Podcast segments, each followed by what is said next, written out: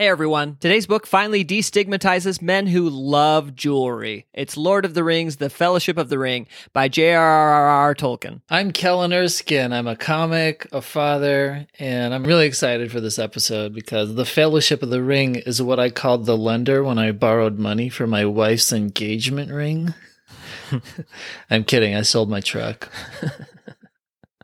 And I'm David Vance. This is the first book that made me want to be a writer, and the first book that made Tolkien want to be a poet. So it's been bad for both of us.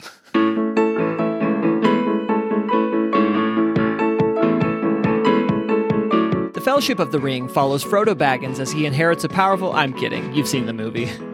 And this is the book pile.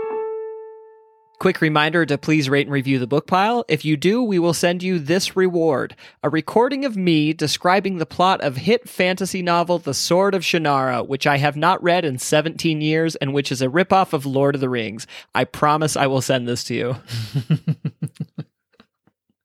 so, Brypod says. This has quickly become one of my favorite podcasts. Ellipses. They also make me want to read the books they review, although I may never read How to Win Friends and Influence People ever again after their thorough skewering of it. if you guys like that, you're going to love when we cover Twilight. Finally, next Monday's episode is Emma and then the seven habits of highly effective people. My favorite? Lust. And without further ado, here are our four favorite lessons from the Fellowship of the Ring. All right, lesson one. So before I actually say the lesson, I'm going to tell a little story. So imagine you're an orc and you live underground with your family and you're not bothering anyone. You keep to yourself. And one day, these nine dudes break into your house and wreak havoc. They go through your stuff, they kill a ton of your friends, your siblings, they kill the Balrog, who was the toughest guy in the whole place. And you're like, how could I have prevented this? So, lesson one set stronger passwords. Because I bet those orcs were so pissed that their door said speak, friend, and enter, and the password was just friend. It's like if your password is password, and then someone came in and killed your whole family. So over the the course of the last four months or so, I read the Fellowship of the Ring with my nine year old son, and at that point, you find out that the password is friend, my son laughed so hard that it made me remember nothing funny had happened in the book for a good 200 pages. Unless you consider Tom Bombadil to be the performance art which he was intended to be. I have a friend who's a real Lord of the Rings nerd, and uh, he said that J.R.R. Tolkien was trying to create like a uh, mythology for Great Britain. That was one of the reasons. And so he took things from mythology. And apparently, Tom Bombadil, you find this sort of character in mythological stories. The boring archetype. I'm no professor, but I don't remember that part of Hercules when uh, he's going through his 10 tasks and then just sort of spends the night at a guy's house who wastes his time. well, think of the seven dwarves. It's like happy, doc, dopey, bashful, and boring as sin. so, real life application of the password stuff. I just read This Is How They Tell Me the World Ends by Nicole Perlroth. Here's some terrifying facts. Iran has hacked a dam in New York. China stole the design of the F 35 jet and the code for Google. Russia turned off power for hundreds of thousands of Ukrainians in the winter. I still use my friend Tori's Hulu account. So what I'm saying is just, you know, passwords wise, be careful because uh, we hackers can be dangerous. Lesson two create a world by reminding us of its history. Create a world, then bury it. So the Fellowship of the Ring is the you know the first book in the Lord of the Rings series, and so much of the history of this world is established using a bunch of different things that that I've noticed. You read a lot of like, sort of quick references to ancient wars. You, you hear stories that are told by elves and wizards who have lived a very long time. You see landmarks along the journey, like a half buried statue or a tomb. Um, and there are way too many songs. So with all of these things, And Tom Bombadil is so boring that no one would mistake him for something modern. as much as the songs are they're such a slow part of the book, I, I feel like I get what he was doing. Tolkien was a professor of English language and literature and an academic, you know, of history in, in general. And so I know that he's using these songs again to convey this vast history of this world. I'm so curious to know what he would think about the movies because they got rid of basically all the songs. but I can't imagine how he felt about the cartoon. In 1980, there was an animated version of The Return of the King, which is basically kind of the whole trilogy in two hours. And not only did they take out the songs from the book, but they made up new songs. and the orcs sing one of them. so it's like they completely misread like the purpose for these songs. Because all the songs that you read about in the book are uh, you know it's about like an elf queen that lived 9000 years ago you know just to give you the root system of you know the elf city that they're in currently. Just gives you this sort of like this idea of the the vastness of this culture but then the orcs, they literally sing a song about how marching is hard. Which, true. to me, the reason why the Lord of the Rings books are such an immersive experience for me is because the way that he's composed it, we get the sense that the story is like the tip of the iceberg of this massive story of Middle Earth. Star Wars does it too, to an extent. So to me, uh, as far as history goes, Star Wars is America and Lord of the Rings is Europe. so like Where Star Wars came in and destroyed everything that had been there before. in Italy, you've got like the Col among you know a myriad of other ancient structures in Europe. You've got the Colosseum, which was constructed two thousand years ago. Uh, but then I used to live down the street from the first Bob's Big Boy. built in 1936. That's American history. Isn't it funny? like, have you ever been to the East Coast and there are all these like historical monuments that are 117 years old? And so Star Wars. like, if there are literally people older than your monuments, they're not monuments yet. So Star Wars Star Wars accomplishes this visual explanation that everything there had a history behind it. Like instead of the shimmery silvery sci-fi stuff of the 50s and 60s like you go to Tatooine and you have people living in huts. There's dirty old vehicles and weapons that have accumulated some you know dusty mileage on them. And so I, I think they, it, it succeeds in giving us a sense that there is some history behind this place to me, the opposite of Lord of the Rings is the World of Warcraft movie. In a nutshell, it did everything wrong in this sense, as far as like trying to build a world to the point where half the characters had American accents, which I found it just doesn't work. Fantasy is sort of built on the Middle Ages, right? With knights and castles. So then to have a guy like watch out everyone. A dragon is coming. You know it just completely takes you out of it and puts you in the present time. So as much as i make fun of the too many songs in lord of the rings maybe it's better to err on the side of adding dull rhyming history than, than to write a shallow story where the foundation of the world is so thin that i don't believe it in the first place.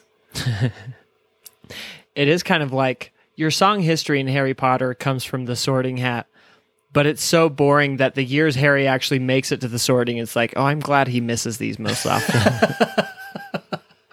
so for me, a, a real life example of the magic of the ancient is I was living in Dallas and my friend Nick told me about this shopping mall where if you go downstairs and you go through these hallways, you can find this really old giant bank vault from decades ago. So I went there, found it, and just explored. Were you low on rent? the lock boxes were all closed, but you could walk right in and it looks like it's from the Great Depression or something. And so all of a sudden for me, that shopping mall became magic just because hidden in like the bowels of the mall was this secret older thing. Well, it sounds like you're talking about the Balrog. I did kill someone by pushing them off a bridge down there, so. How great would that have been if you were just leading us up to like this bank vault and you're like, and then I turned a corner and there it was, made of shadow and flame. How old is this mall? While I was down there and I saw how giant the bank vault door was, it did cross my mind that I could get cask of amontillado if anyone shut that door. By the way, do we want to talk about who, whose fault it is? That it really is sort of the dwarves' fault that Gandalf is dead? Because oh, because they, they awoke the Balrog. Yeah. So uh, I know. I guess we agree on it then. I didn't know if you were like Team Lothlorien or Team Moria. well, it does feel like okay, sure, it's partly their fault for awakening the Balrog, but they didn't make Gandalf go through that cave. Like if I'm the first swimmer eaten by Jaws and the other swimmers still go in the water, it's a little bit on them too. like when is it when is it someone else's fault? and the Balrog I mean, it is pretty incredible what Gandalf was able to do because it talks about even in the book that that moment happens with the Balrog with this giant sword. It comes down and Gandalf holds up his. Uh, it would be like literally if you were like fighting a toy GI Joe.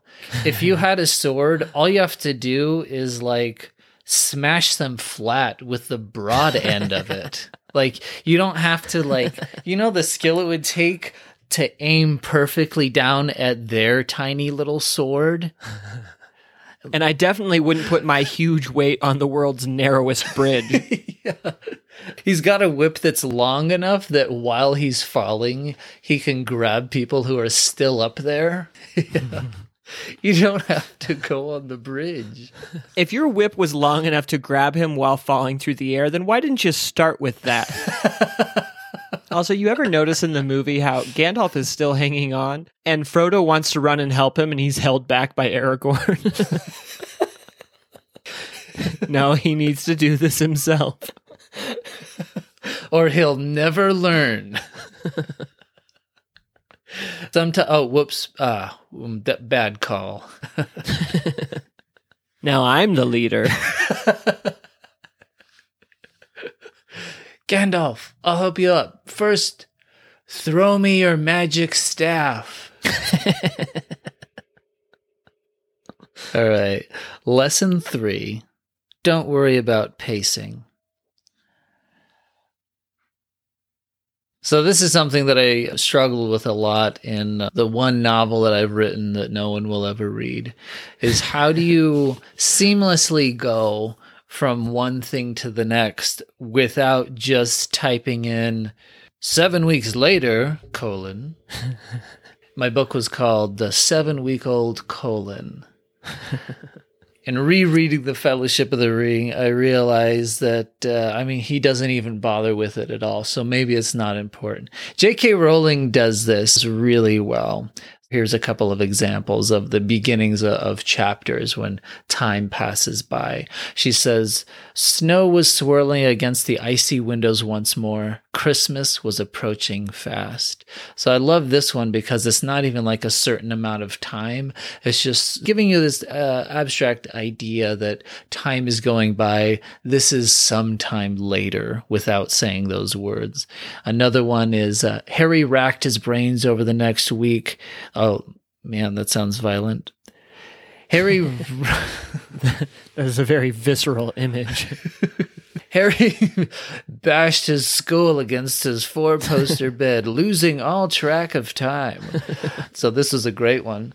No, she says Harry racked his brains over the next week as to how he was to persuade Slughorn to hand over the true memory. So I like this one because it's she just sort of puts it in the middle of it all so that you kind of forget it as you're reading it because she, she moves on quickly into what he's he's just spending his time trying to figure out uh, you know, how to trick an adult. That's the the real meat of that sentence. but Tolkien strategy is to just avoid coming up with pacing transitions altogether by just sort of never leaving anything out and telling the whole story in real time. Have you ever heard that quote that the secret to being a bore is to tell everything? so here's a, here's an example from the Fellowship of the Ring, and again, not that I have to defend myself. I love this book.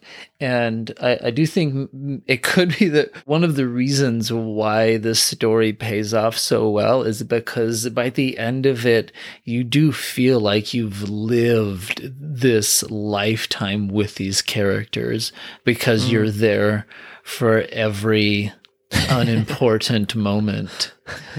So here's some examples. At last they set off they led their ponies down the hill, and then mounting, they trotted quickly along the valley. They looked back and saw the top of the old mound on the hill. Then they turned a shoulder of the downs and it was hidden from view. So all that's happening is just telling us that as you travel away from things, they get smaller. We know that. He's he's saying what things look like as he's walking away. they went forward steadily, but soon they saw that the road was further away than they had imagined. Even without a fog, their sleep at midday would have prevented them from reaching it until after nightfall on the day before.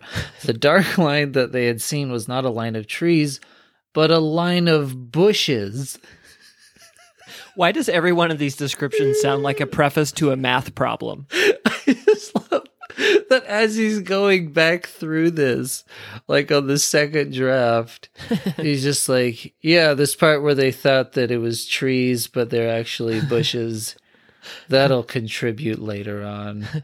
I love that the editor came back and was like, wait, wait, wait. But when they walked away, did it get smaller in the distance? Can you include forced perspective in the prose? Then Tom turned due north, for they had been bearing somewhat to the west. and maybe again, that's why all of us love this book, is that maybe these iconic moments like the Balrog and Gandalf, they're even that much more pronounced and memorable when uh, it was preceded by just like four months of hiking. The best way to make a good hamburger is to starve the patron. All right, lesson four.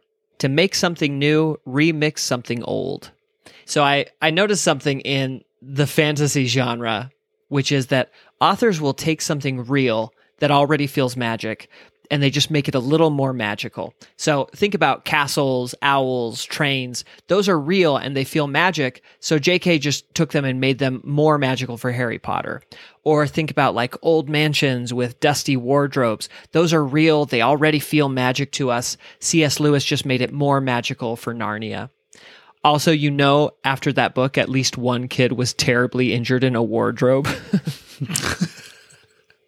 So, bearing that in mind now, look at fellowship. So, like, if you've ever been in an underground cave and you felt that mystery and that adventure and that like sense of foreboding, all of that is a real thing.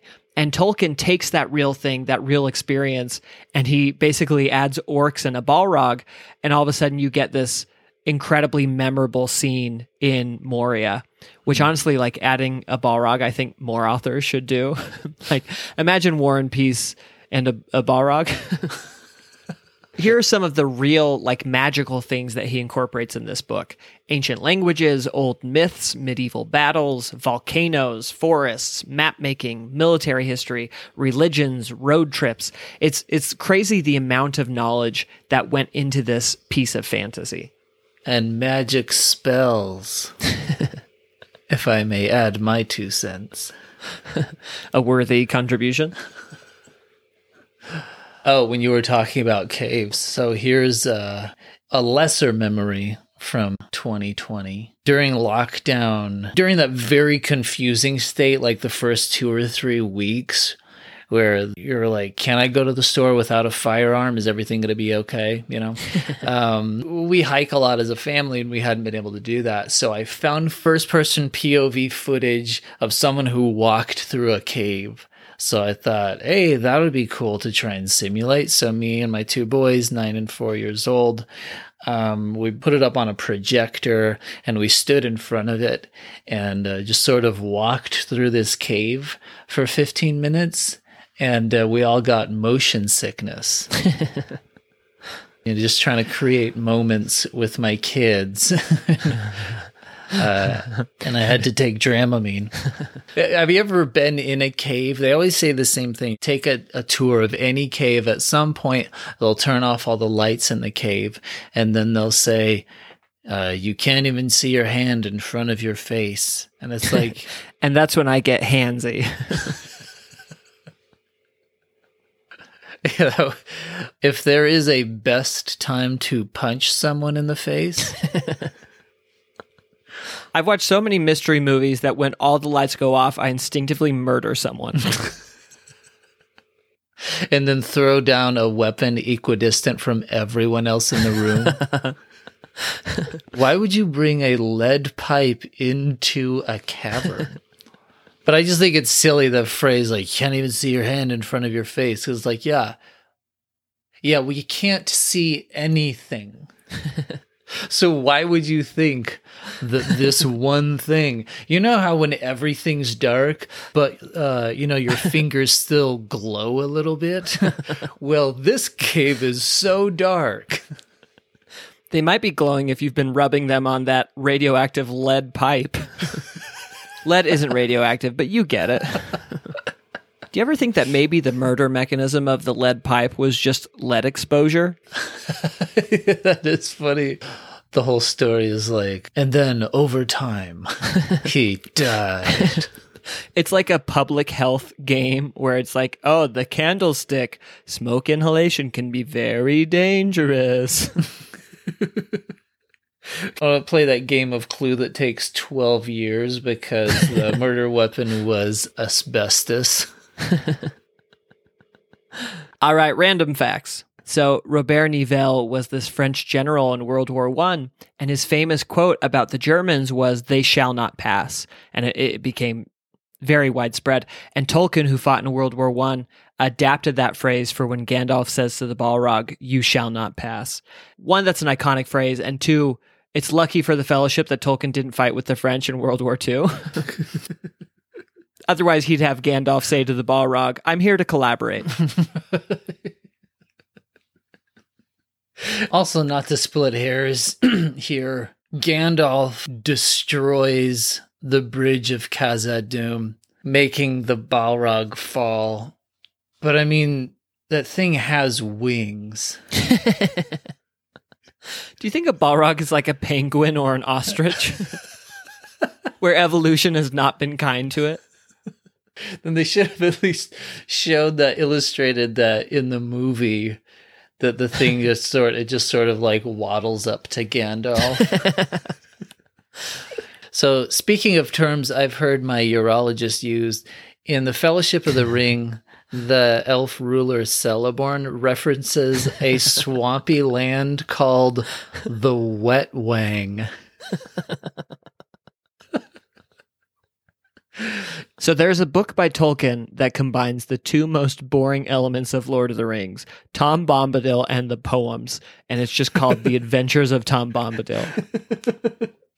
That's so crazy to me. After you've written this masterpiece, that that would be your go-to for a spin-off. the only thing that I can compare it to would be like if you wrote something as amazing as the Harry Potter series and then instead of exploring anything else like the history of the castle or those characters, if instead you decided um, to write new stories about a, an animal book. Yeah, it's like you come up with this magical world of Harry Potter, and then the thing you spin off is the textbook.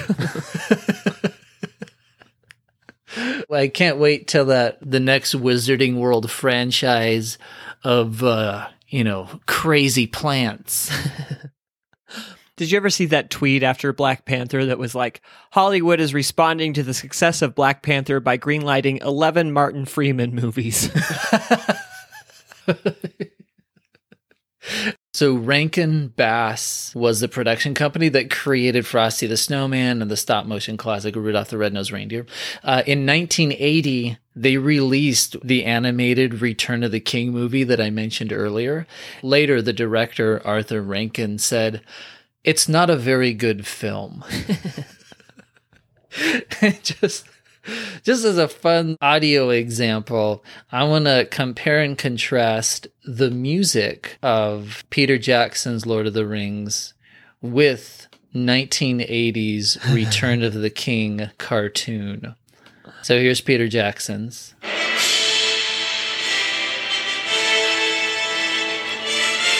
And here is The Return of the King by the same company who brought you Frosty the Snowman. It's so easy not to try. That is the opening sequence to the Return the King. Drifting by. it is true, though. It's easy not to try. it's like, was that their mission statement in making this movie? I also read that Tolkien really didn't like the name Return of the King because he's like, that's kind of a spoiler for the main plot point. yes. it's like my friends did a Harry Potter parody of book six, spoiler ahead, that they just called Harry Potter and the one where Dumbledore dies. There's a moment in the book that I really like where he describes each character by their feet. So he says, Quentin Tolkientino. So he says there was no sound but the sound of their own feet, the dull stump of Gimli's dwarf boots, the heavy tread of Boromir, the light step of Legolas, the soft, scarce hood patter of hobbit feet, and in the rear the slow, firm footfalls of Aragorn in his long stride. And I'm sure he's sitting there going, See what I did there? Because they also call him Strider. And then uh, later on that page, Frodo hears, uh, thinks he hears the faint fall of soft, bare feet, which is a, a fun little way to plant another seed of the fact that Gollum is is following them.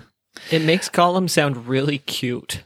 But also, I mean, if I'm sure Gimli, if Gimli heard this, he'd be like, I mean, they're just boots. You don't have to call them dwarf boots.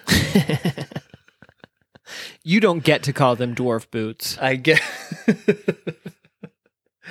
I, I guess I would have leaned into it, especially if I was Legolas at the uh, in the beginning when they weren't really getting along. Be like, "Oh, are you hungry for some dwarf dinner?"